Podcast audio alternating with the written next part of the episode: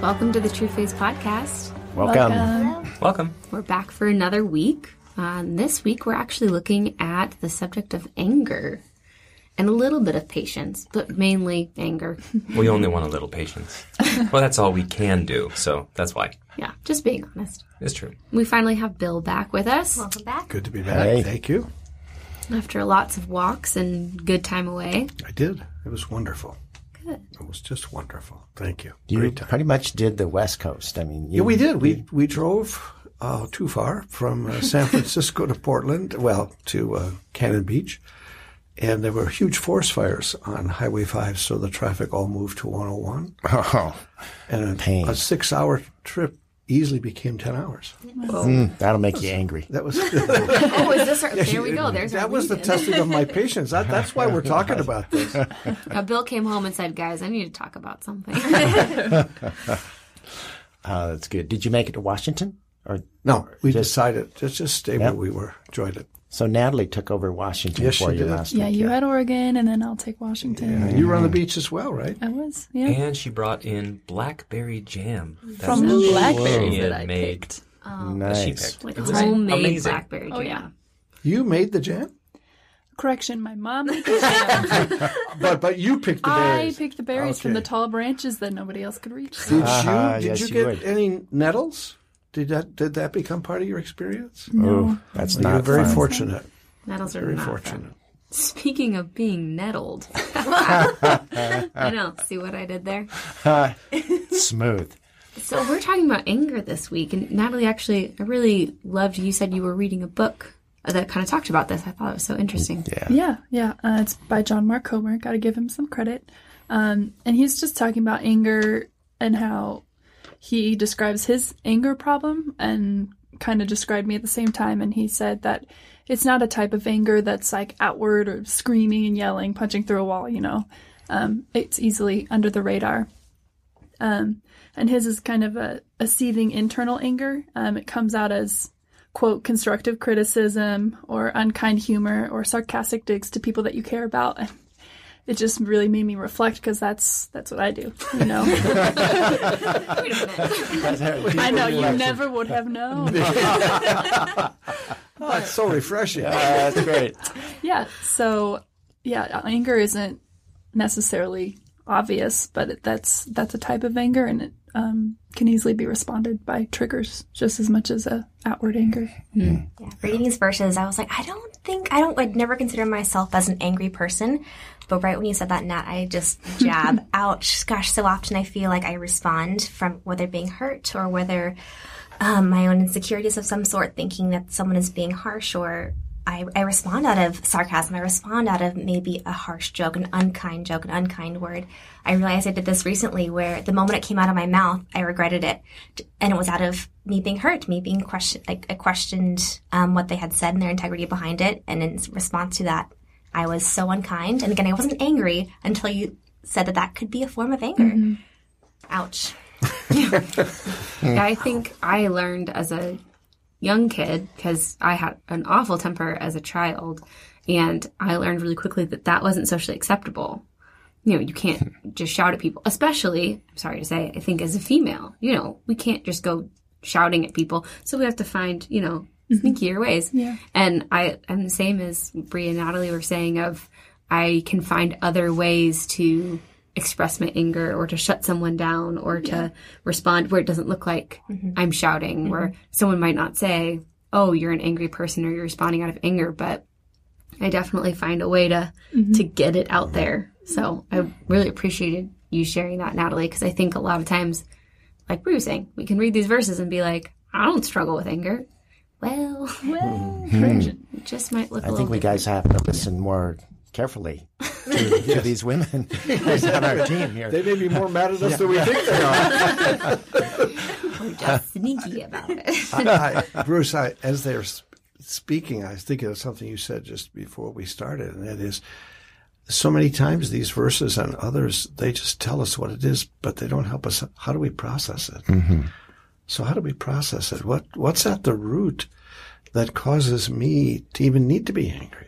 Yeah. What What is that thing? And and uh, part of that, as you said, Bruce, and you can speak it now, and that is, it's driven by some really deeply unresolved hurt often that has affected the way I see me. Yeah.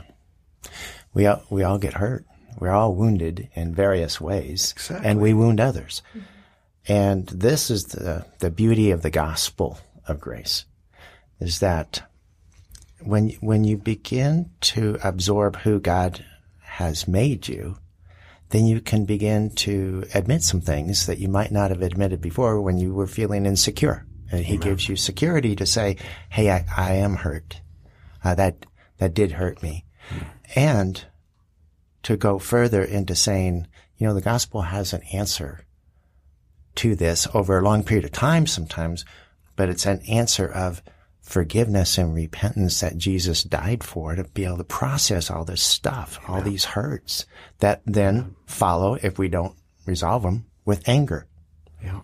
It makes me think of Proverbs 19:11. Good sense makes one slow to anger, and it is his glory to overlook an offense. And I was mm-hmm. looking into this because my first reading was like, wait, so I should just pretend like I wasn't hurt, or and that's that's never the way.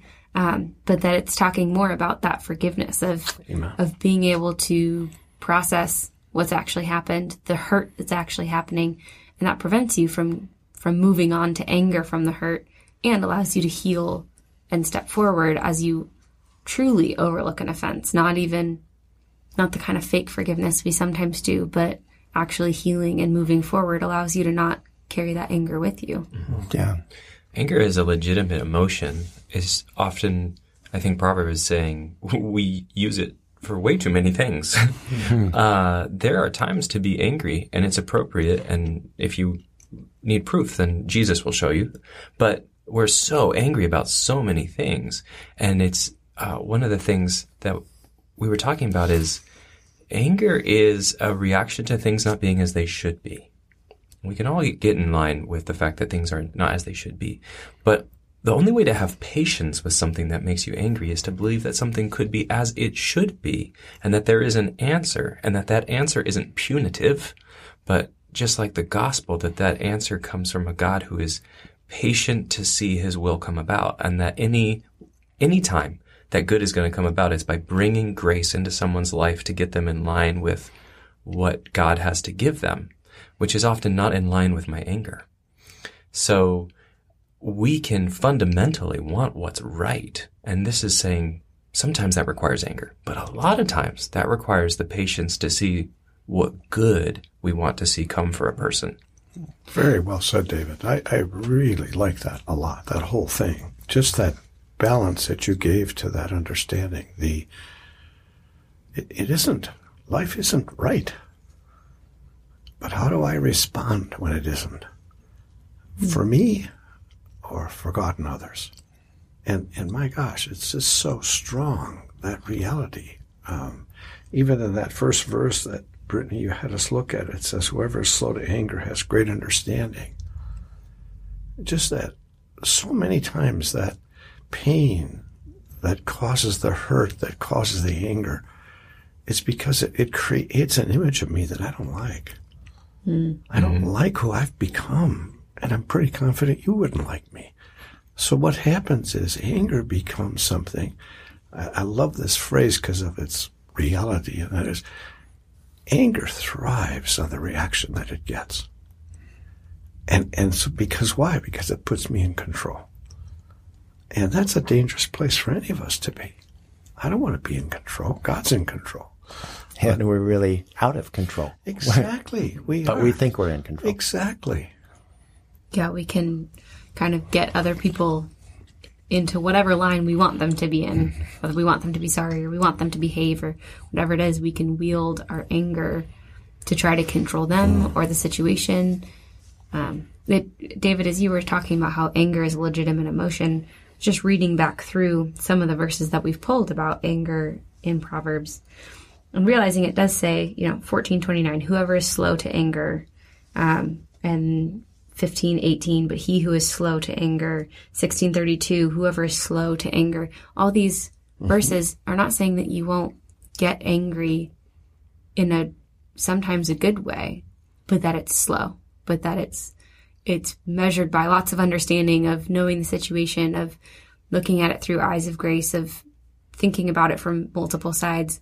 But it's not saying he who doesn't get angry in any of these. It's saying he who is slow to anger.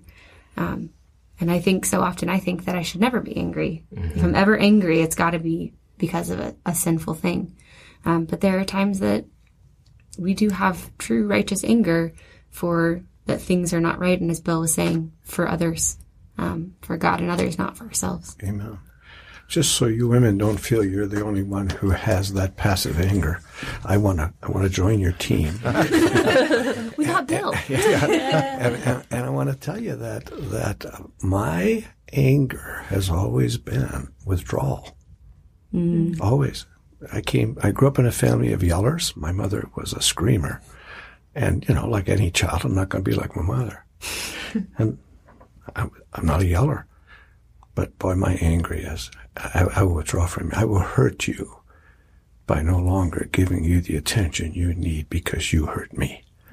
And, and that, that was just an amazing understanding that came to me.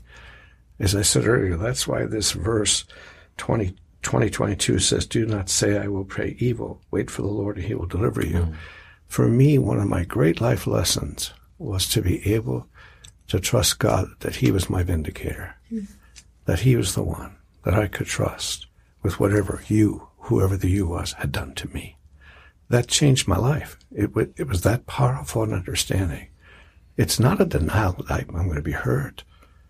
It's that I can trust God with the effects of my hurt because He'll vindicate me many, many, many, many times over not many years of ministry that has proven to be true. Yeah, we keep connecting back this new covenant reality of our identity back to Proverbs and this incredible truth um, because it's necessary and it's freeing. And one of the ways it's freeing is by understanding, making a practice each day of believing your dignity.